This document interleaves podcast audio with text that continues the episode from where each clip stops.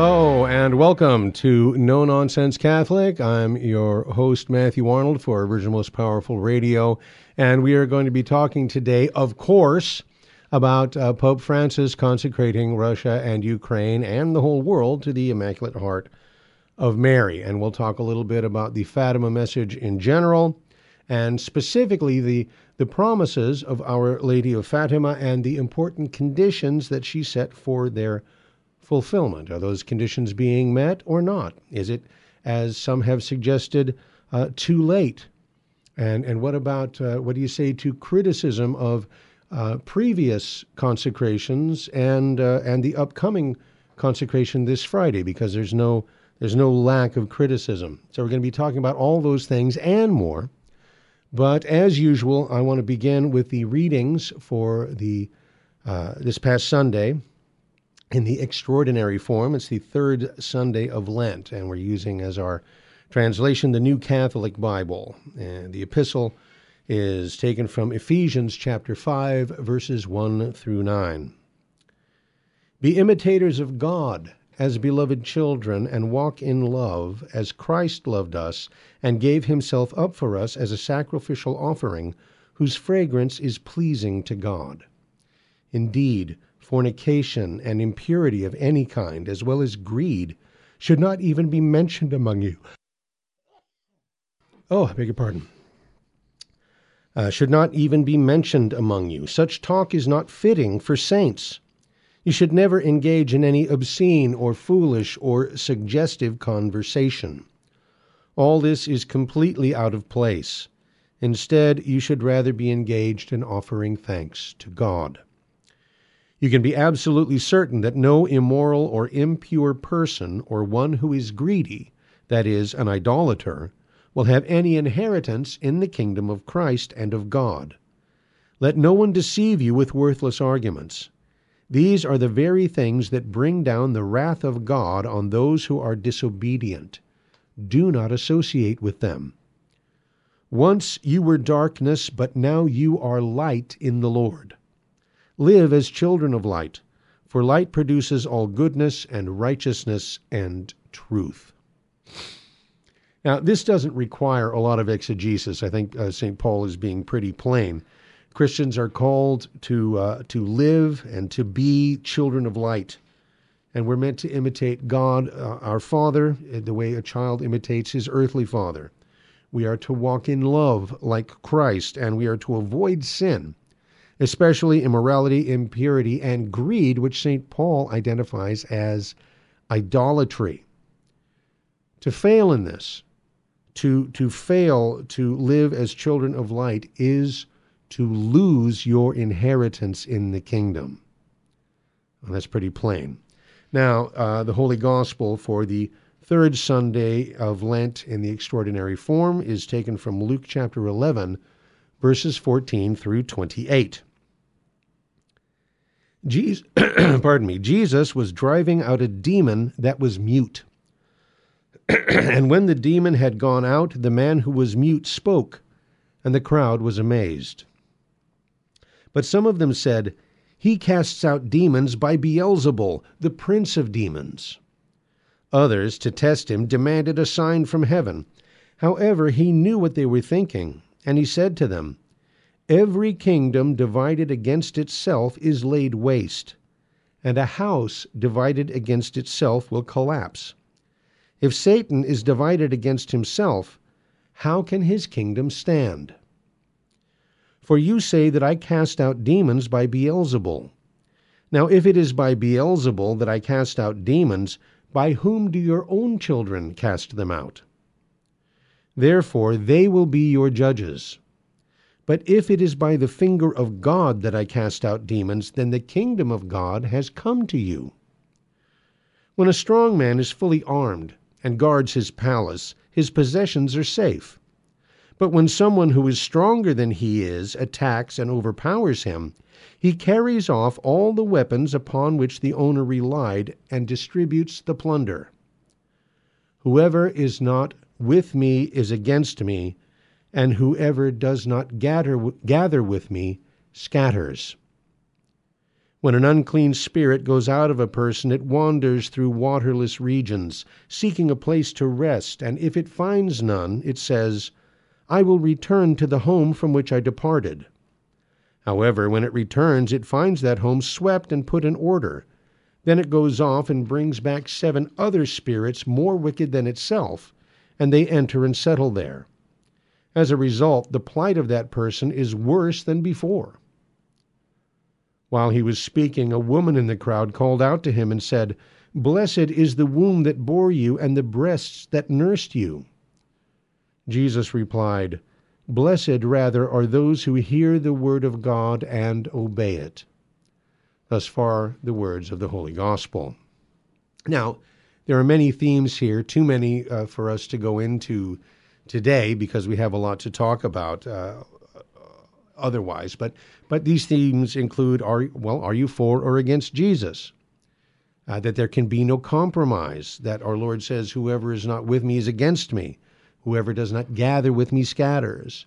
He uh, he also explains the the nature of the ongoing offensive from the evil spirit. How when an evil spirit is cast out, uh, if you don't, you know, replace that evil spirit with a good one, then he will come back with uh, seven more wicked than himself, right? And of course, he gives us the definition of true blessedness. Now, this whole episode begins uh, when the suspicion with which uh, Jesus' adversaries regard him becomes an accusation and, and a trap, you know, a snare for him.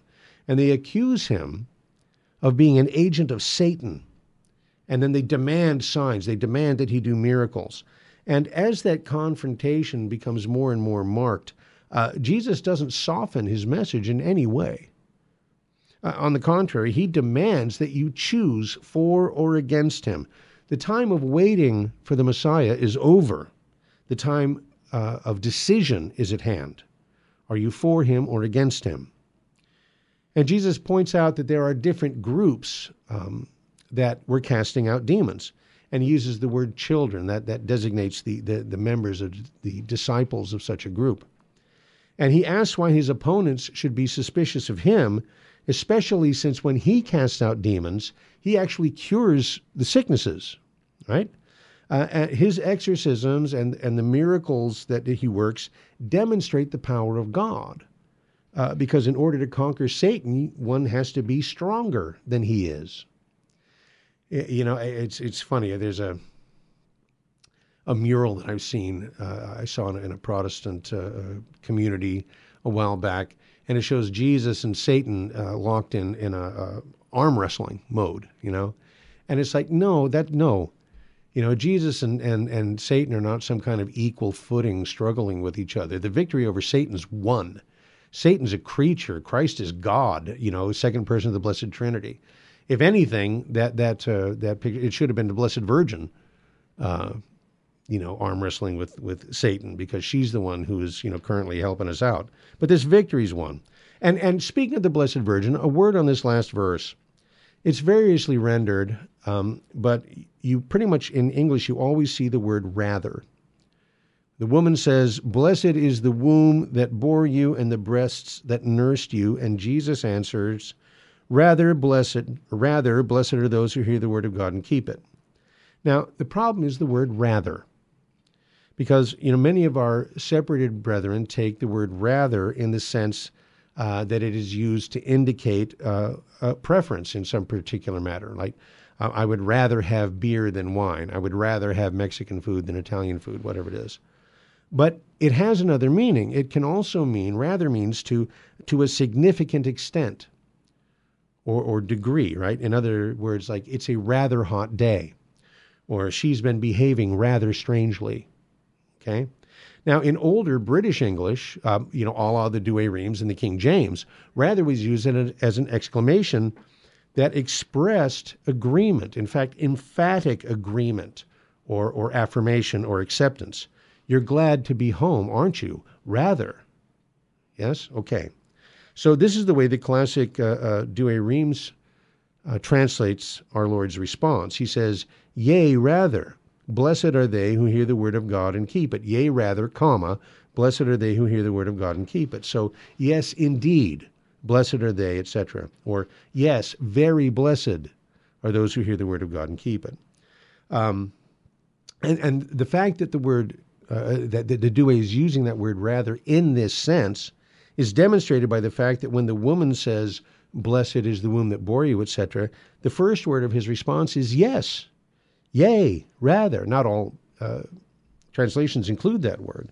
So, as always, when I need a tiebreaker, I go to the, the, uh, the one and only translation of the Bible considered by the church to be definitive in such matters, the Latin Vulgate. And in the Vulgate, the word translated rather is quinimmo. And quinimmo means truly, indeed, in fact. Quinimmo beati, truly blessed, blessed indeed, rather blessed. So clearly, Jesus is not correcting or, or contradicting this woman, he's agreeing with her. And he's confirming the words of the Holy Spirit who inspired St. Elizabeth, uh, St. Elizabeth to say to Mary, Blessed is she who believed that what the, the Lord had said to her will be fulfilled. Mary, who the scripture uh, tells us treasured all these words in her heart, is the exemplar par excellence of the one who hears the words of God and keeps them, as our Lord said. Okay, that's true blessedness. And we're going to come back and we're going to talk about the consecration to Russia and the Ukraine by Pope Francis, the previous uh, uh, consecrations, and also kind of the criticisms that have been uh, posited against them. So, all that and more when we come back with lots more No Nonsense Catholic on Virgin Most Powerful Radio right after this.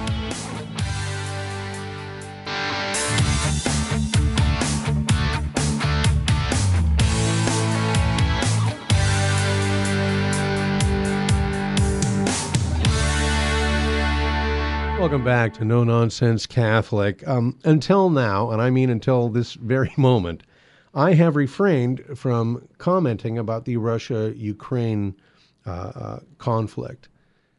And for the simple reason that I am a catechist, not an expert in geopolitics.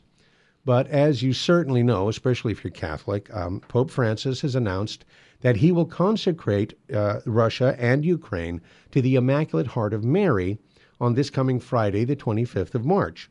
Now, it's an auspicious date uh, to perform this consecration because the 25th is the Feast of the Annunciation, and also March 25th is the traditional date ascribed to the crucifixion. So, you know, Our Lady's fiat, her yes to the angel Gabriel, was the event that set in motion uh, the redemption of the world, which was accomplished by Christ on the wood of the Holy Cross on that first Good Friday on March the 25th. So um, we're going to take a look at how all that relates to the message of Fatima and, and, and, and not just to what the Pope's doing, uh, but also what you can do. Now, when I started um, at VMPR, I actually had uh, a daily program. I was on Monday through Friday. And then, due to various circumstances, I, I pulled back to one day a week. And that's good and bad. I mean, the bad thing is that uh, I, I, don't get to uh, respond immediately to whatever is happening in the news, whatever happening is happening in the world, uh, the church. Uh, but the good thing, of course, is I'm not tyrannized by novelty, and and it gives me the time to allow the story to unfold and the facts to come out, and to reflect a little bit before I offer my commentary.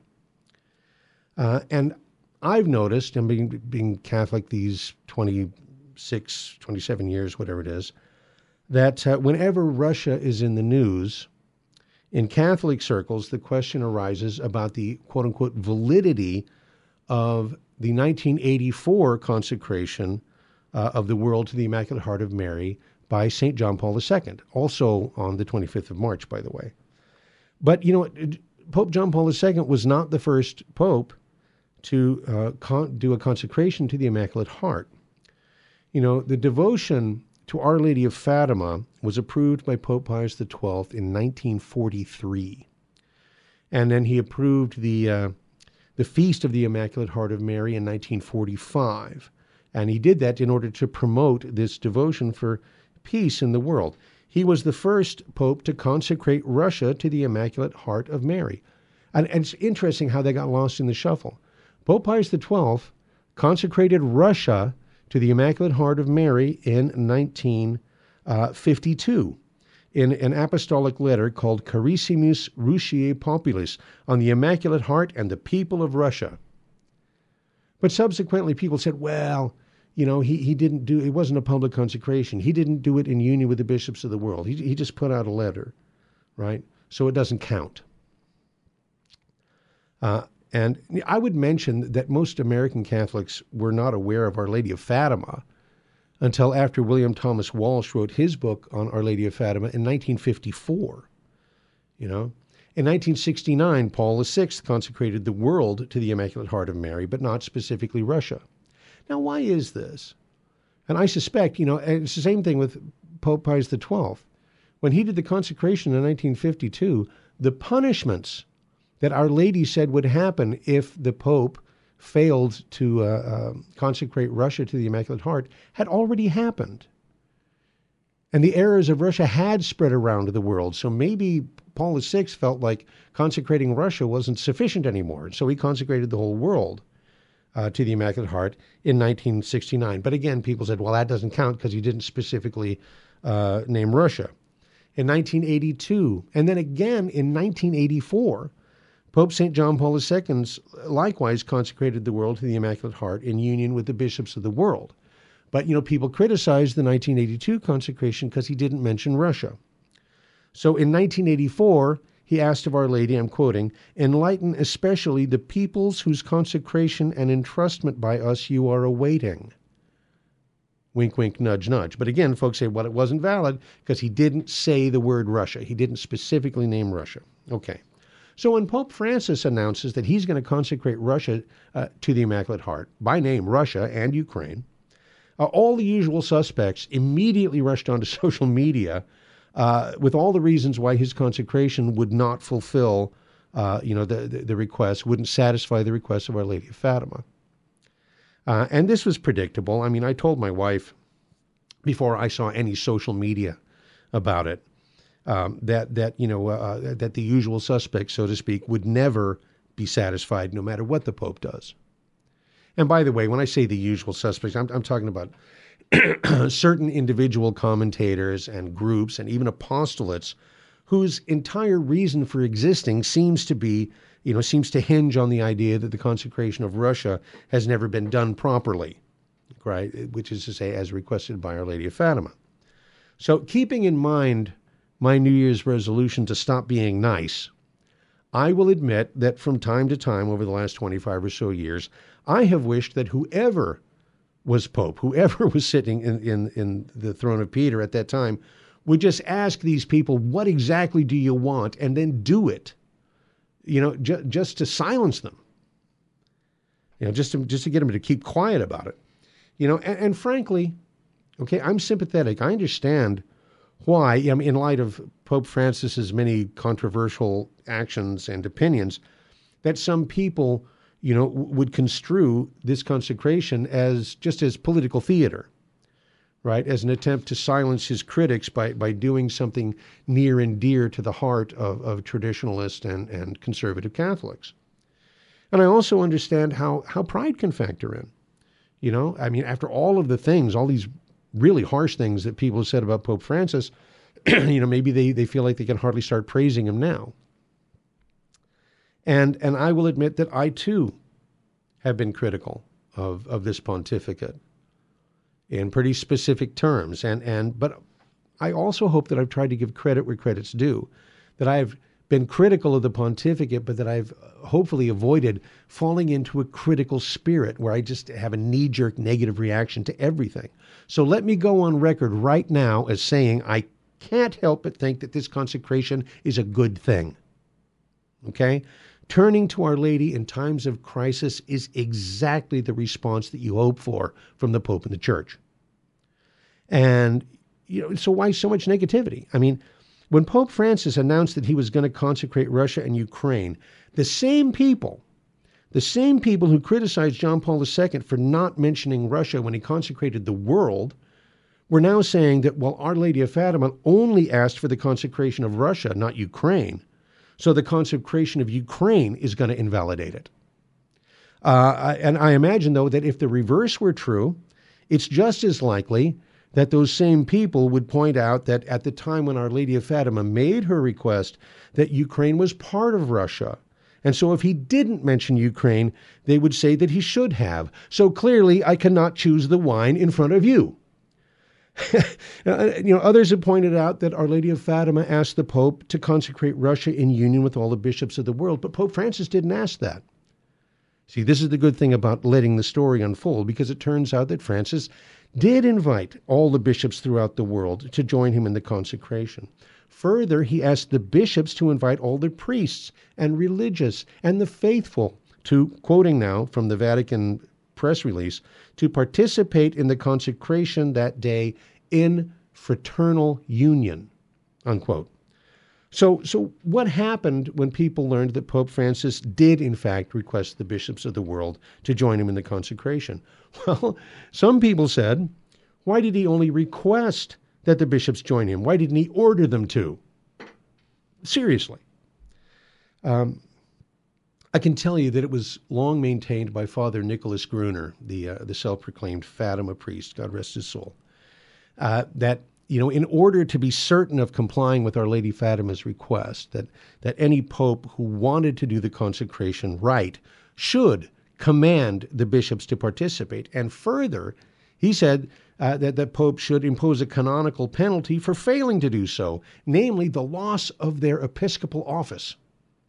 And why? He said, well, his reasoning was that this would ensure that all the Catholic bishops of the world would have consecrated Russia in union with the Pope because any bishop who failed to consecrate Russia would no longer be a bishop. Eh? So apparently, he felt that if one bishop failed to actively participate, it would invalidate the terms of Our Lady's request. So I can clearly not choose the wine in front of me. Now, I, I have to say this. I knew Father Gruner personally, okay, and I had and I had a great respect for his fervor, and and there was a time when I was absolutely convinced uh, that he was right. Okay, you know, I knew him in my kind of hardcore traditional Catholic days. I dined with him personally. I spent time with him privately. I conversed with him privately. As a matter of fact, I had one extended conversation, just uh, the two of us, just me and Father Gruner, over the course of about three hours, where I asked him every pertinent question I could imagine about Fatima and the consecration of Russia, and I videotaped the whole thing with his consent, of course, uh, with the intention of making it into a DVD for the Fatima Center. Now, due to an, a number of circumstances, uh, some of which I now believe to be quite providential, that DVD didn't happen. But, but in any case, don't send me nasty grams or emails about what Father Gruner said because I know firsthand. Okay? Now, all that said, I think it would be well to take a moment and think about what the words in union with mean. When a priest says Mass, okay, ordinary form, extraordinary form, Eastern Rite Mass, Anglican Ordinariate Mass, if he's saying Mass privately or publicly, if, he, if he's by himself, without even, and not just without a congregation, but without even a server, okay? Just him and God at the altar in whatever rite or form, we say that he offers Mass in union with the whole church. I pray the Liturgy of the Hours. Okay.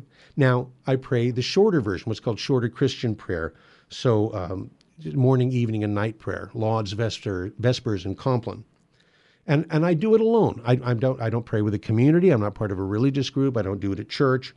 Um, and yet I offer these, and they're liturgical prayers, and I offer them in union with the whole church.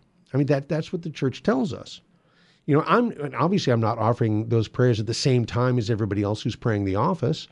You know, when I'm praying lauds, people in New York are already eating lunch, and when I get around to Compline, they've already gone to bed, and, and so on around the world. You know, you go around the world, you also go around the clock, and you know, I'm not uh, doing it at the same time or even with exactly uh, the same prayers. You know, some people, Catholics, are praying uh, according to the liturgical books of 1962, right? They're praying the, the, the, older office. Some are praying the Novus Ordo Liturgy the Hours with the office of readings. I'm doing the short form. And still, we pray in union with the church's liturgical prayer and with the whole church, whether, you know, even Catholics who are not praying the hours at all. And so I think that in union with may be more about intention than it is about participation. More about that when we come back. Stick with us. No Nonsense Catholic here on Virgin Most Powerful Radio.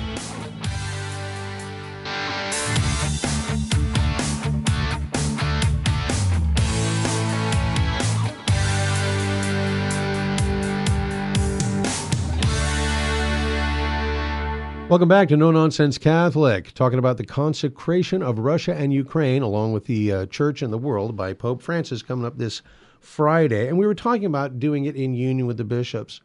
And, you know, I think that uh, Pope Francis is really doing everything he can, even announcing uh, the specific time.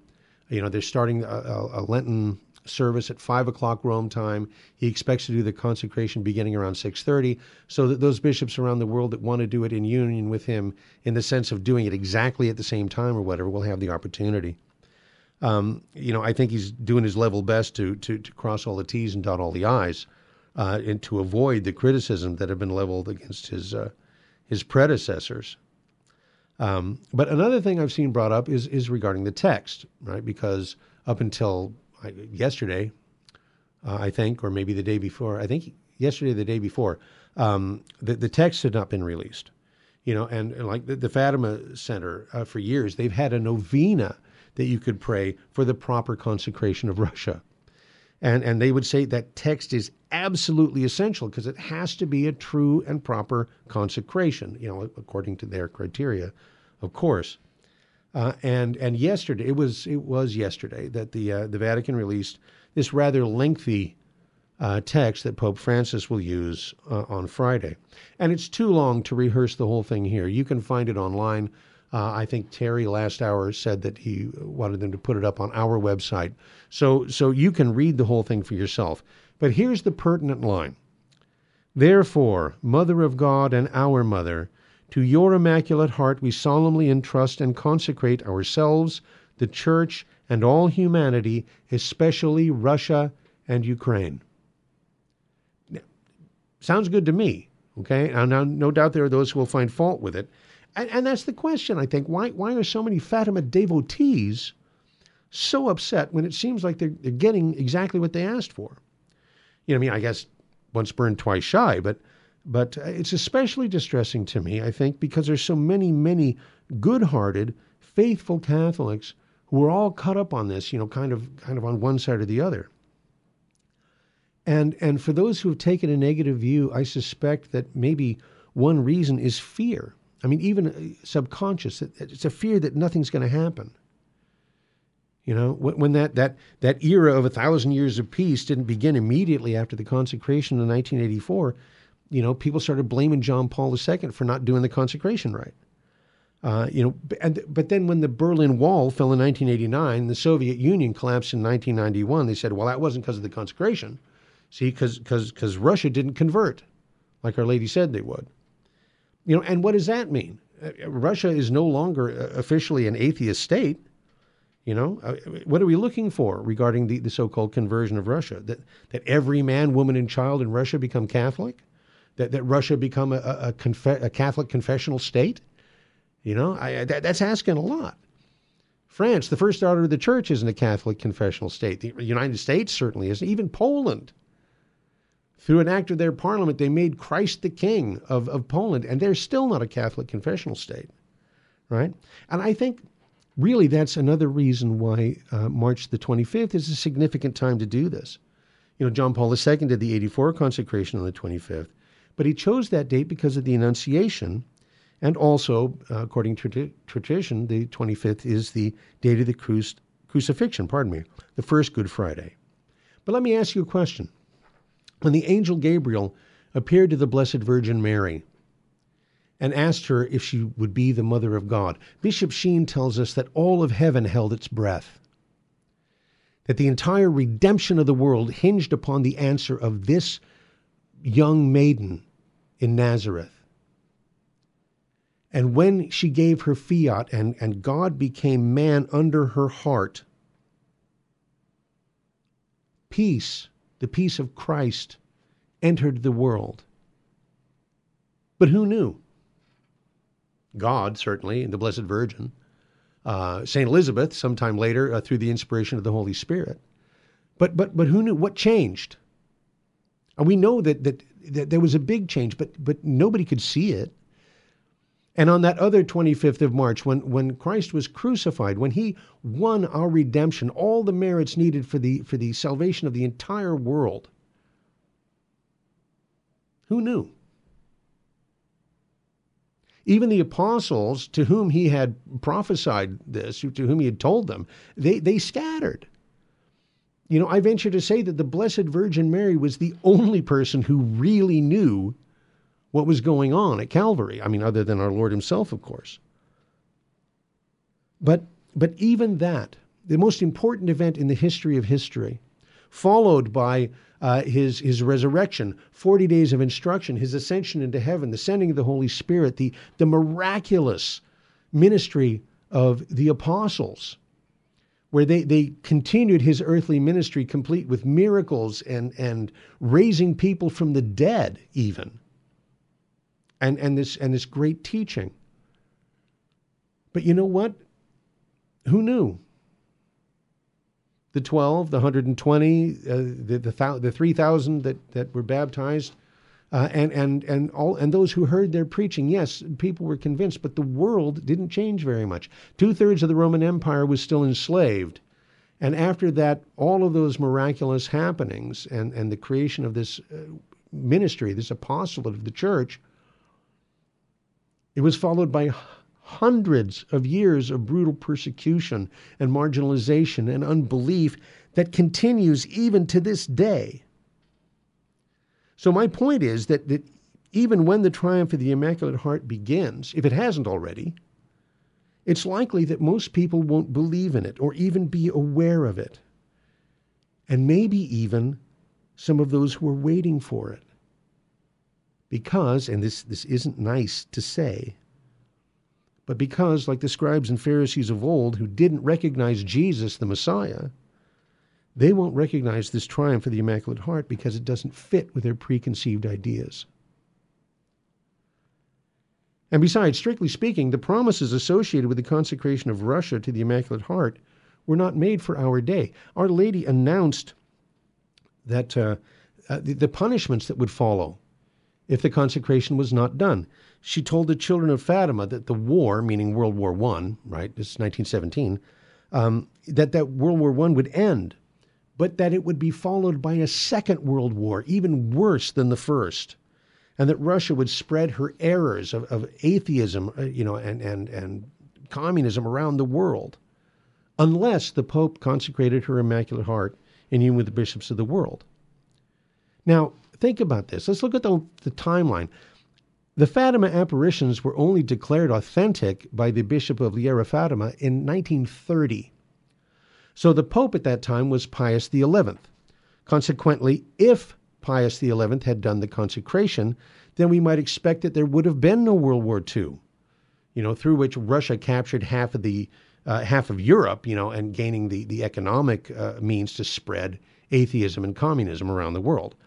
Russia would have been converted, which is to say, would have turned away from her militant atheism before she had the power to spread it around the world. So there would have been no Soviet Union, no, no Red China, no communist North Korea, no communist Vietnam, no communist Cuba, no, no multitude of, of Christian martyrs in those countries. Uh, there would have been no Russian support for communist uprisings in, in Africa and Asia and South America. Um, Christian countries wouldn't have been morally and spiritually undermined by by Soviet propaganda and and by you know, the, the Marxist propaganda that continues even now, even here. There might have been peace throughout the world in the second half of the 20th century, and the West would certainly have been better off. That's what might have happened if Pius XI had done the consecration. But as we know, Pius XI did not consecrate Russia to the Immaculate Heart. So World War II did happen, and atheism and Marxism have spread around the world. So, precisely what do folks expect to happen as a result of this consecration by Pope Francis? Know, I'm, I'm not entirely sure. I am pretty sure that we're not going back in time. I'm pretty sure that, that World War II and, and international communism will still be, you know, will still have happened, will still be a problem. What I know for sure is that on Ash Wednesday, the bishops of Ukraine asked Pope Francis to consecrate Russia and Ukraine to the Immaculate Heart of Mary, and he's doing it. That's what I know. I'm not aware of Pope Francis making any claims about fulfilling the requests of Our Lady of Fatima. You know, in any event, like I said, I can only imagine that is I can only believe that it's a good thing that the Pope and so many bishops around the world are making this consecration. Um, to date, I mean, before I left my computer, uh, it was the Greek and Latin Rite bishops of Ukraine have made the commitment to, to join in the consecration. Ditto, the Bishops' Conference of Latin America, CELAM, uh, the United States Conference of Catholic Bishops, Bishops of England and Wales, the Philippines, Spain, the Commission of the Bishops' Conferences of the European Union, Slovakia, Nicaragua, Kazakhstan, Australia, Poland, Ireland, and Bishop Brislin of South Africa, with more to come, hopefully. And how is that not a good thing? Plus, all the priests and, and religious and, and the faithful offering um, this consecration in union with the Pope. Uh, Matteo, Brun, uh, Matteo Bruni is a Vatican spokesman. He confirmed, uh, I think yesterday, that Pope Emeritus Benedict XVI will join in the consecration of Russia and Ukraine. Right? Privately, he says, from the monastery of Mater Ecclesiae. And this is an issue for me. I mean, the poor sedevacantists, they can't accept this consecration because they don't believe Francis is Pope right? And, but I think this is this is like an escape clause for the benevacantists, right? Those people that think that that Benedict never properly resigned, so technically he's still Pope, right? And Francis isn't. Well, as long as Benedict's doing it, I guess the, the real Pope is doing it after all. I, you know, whatever. Um, it's interesting that uh, that the bishops of Germany have been predictably critical, but from the other direction. They uh, sent a missive to the Pope scolding him for making his consecration too Eurocentric. Right, so you can't please everybody either on, on the right or the left. Uh, anyway, going to talk a little bit more about validity uh, of the 1984 and, and what Sister Lucy and the children of Fatima and Our Lady had to say about all this when we return. Lots more. No Nonsense Catholic right after this here on Virgin Most Powerful Radio. Stick with us. We will return after these messages.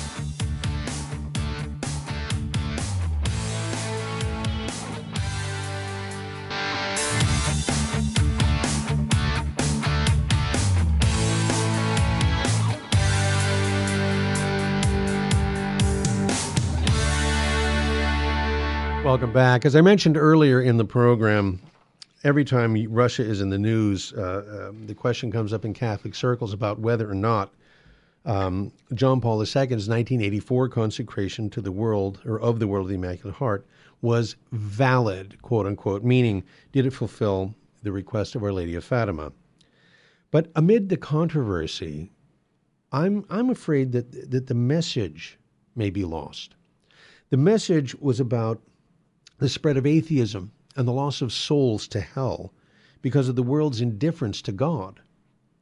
It was about reparation for the, for the many outrages against our Lord in the Blessed Sacrament and against the Immaculate Heart of Mary. The angel of Portugal first appeared to the children in 1916 and told them to pray and make sacrifices for sinners and to pray for peace. He taught them a prayer of reparation to Jesus in the Eucharist. And then when Our Lady appeared in 1917, she told the children, You must pray the rosary and pray it devoutly. She asked that all Catholics say a third part of the rosary, that's her words, in other words, five decades or mysteries of the Dominican rosary, every day. Then, you know, um, um, Jacinta and, and Francisco died in 1919 and 1920, respectively. And then Sister Lucy went into the convent. She was first a Dorothean nun and then uh, became a Carmelite. But in, in December of 1925, Our Lady appeared to her and requested the first Saturday devotion. And then a couple of months later, it was uh, February of 1926, the child Jesus appeared to her right there in the courtyard of her convent and said, What is being done to spread devotion to the Immaculate Heart? See, because the first Saturday devotion wasn't being spread the way Our Lady had requested it. So I think the question we have to ask ourselves is have we done our part in fulfilling the requests that Our Lady made at Fatima? Do you pray five decades of the Rosary every day? Have you made the first five Saturdays? See, because if the answer is no, then why not? And if the answer is yes, what are you doing to help spread devotion to the Immaculate Heart? In 1993, just a couple of years after the fall of the Soviet Union, Sister Lucy defined uh, three phases of Fatima. She said the first was the apparitions, the second was to obtain the change in Russia, and the third phase is to obtain the era of peace. And she said that the fulfillment of the basic requests would have prevented all the wars that had taken place to that time. And then she said that adding the first Saturday devotion to the basic requests could prevent the annihilation of several nations, which, I mean, that, that sounds very much like an allusion to uh, possibly like a nuclear conflict. Again, I, she didn't say that explicitly. Um, but then she, you know, she gave Our Lady's promise. In the end, my Immaculate Heart will triumph. Russia will be converted, and an era of peace will be granted to mankind. Now, Lucy said the consecration was intended to help Russia convert, meaning, you know, convert means to, to you know, to, to return away from its atheistic direction, but that the first Saturday devotion would make that conversion more perfect. Uh, the late Father Andrew Apostoli, who again I, I was personally acquainted with Father Apostoli. He was ordained by Bishop Sheen. He became one of the Franciscan Friars of the Renewal with Father Groeschel. He uh, he was named postulator of the cause of Bishop Sheen. Uh, he was the original cause postulator before he died. Um, and he said back in 2005 that it's essential to the peace of the world that we respond to Our Lady's requests as fully as we can. Sister Lucia dos Santos declared that heaven accepted the 1984 consecration. Okay, again, no letters or nastygrams. I'm just telling you what Father Apostoli said. What remains for us now more than ever is to carry out Our Lady's request for the special First Saturday devotion. Our Lady herself assures us that this devotion plays a significant part in her promise of the ultimate triumph of her Immaculate Heart. Here it is. People are very excited about this. Some of them are thinking, wow, this is the thing. It's, everything's going to change now. There's going to be peace in, in, in the world and all this stuff's going to happen. And some are preparing for that not to happen and, and preparing to be upset about it. But the fact of the matter is, I think what after the Pope and the bishops and, and, and you and I uh, eh, participate, join in union, making this consecration of Russia, you know, I don't know what's going to happen because I'm not a prophet or the son of a prophet, but I suspect that, um, you know, it's not going to be uh, an immediate cease of conflict all around the world. You know, that, that, that this discernible era of peace, because I think that, you know, Our Lady may well be talking about the pre the, the, the, the peace that Christ gives, the peace that the world can't give. So it's easy to blame the problems in the church and the world on the Pope, or even a succession of popes not properly consecrating Russia. Uh, but is blaming the Pope going to keep souls out of hell? Uh, more to the point, is blaming the Pope going to get you into heaven? And if Friday's consecration does bring about the conversion of Russia and, and peace on earth, is that going to have any effect on your particular judgment if you're not doing what you need to do to grow in holiness? And the answer to all those questions is no. See, that's up to you. Now, there's lots of folks on the internet who are proposing their various action plans. Pray that the Pope will finally get the consecration of Russia right. Circulate petitions to encourage your your uh, bishop and your priest to participate, etc. And, and all of that is good, all well and good. But I would like to suggest another action plan. Pray the rosary every day, at least five decades of the rosary every day. Say the prayer for Eucharistic reparation that was given by the angel of Portugal to the children at Fatima. My God, I believe, I adore, I trust, and I love you. I ask pardon for those who do not believe, do not adore, do not trust and do not love you. Repeated three times. And by the way, that prayer is in the prayer section on the VMPR smartphone app. So you can go there and, and find it. Um, pray, make sacrifices for sinners, pray for peace, bear with patience the suffering that our Lord sees fit to send you. And, and, and don't think that it's necessarily a punishment. Very often, the trials and tribulations of our lives are opportunities. He's giving us the, the opportunity to be victorious and to overcome these things in our lives. Remember that no soul can be lost by following the simple and well beaten path of ordinary devotion and prayer. And if you're really concerned about the prophecies and promises of Our Lady of Fatima, then make the first five Saturdays. And, and what does that consist of? It's, it's confession, communion, rosary, 15 minutes of meditation and reparation for sins committed against uh, Mary's Immaculate Heart every first Saturday for five consecutive months. Okay, so we, uh, Anthony, uh, the first Saturday is what? It's a week from Saturday, right? Will be first Saturday. It's a week after that. Okay. Well, here's here's your action plan. In the next couple of weeks, probably on Saturday, get yourself to confession, especially if you haven't been in a long time. Okay, that is absolutely putting a, a barrier between us and and the salvation of the world.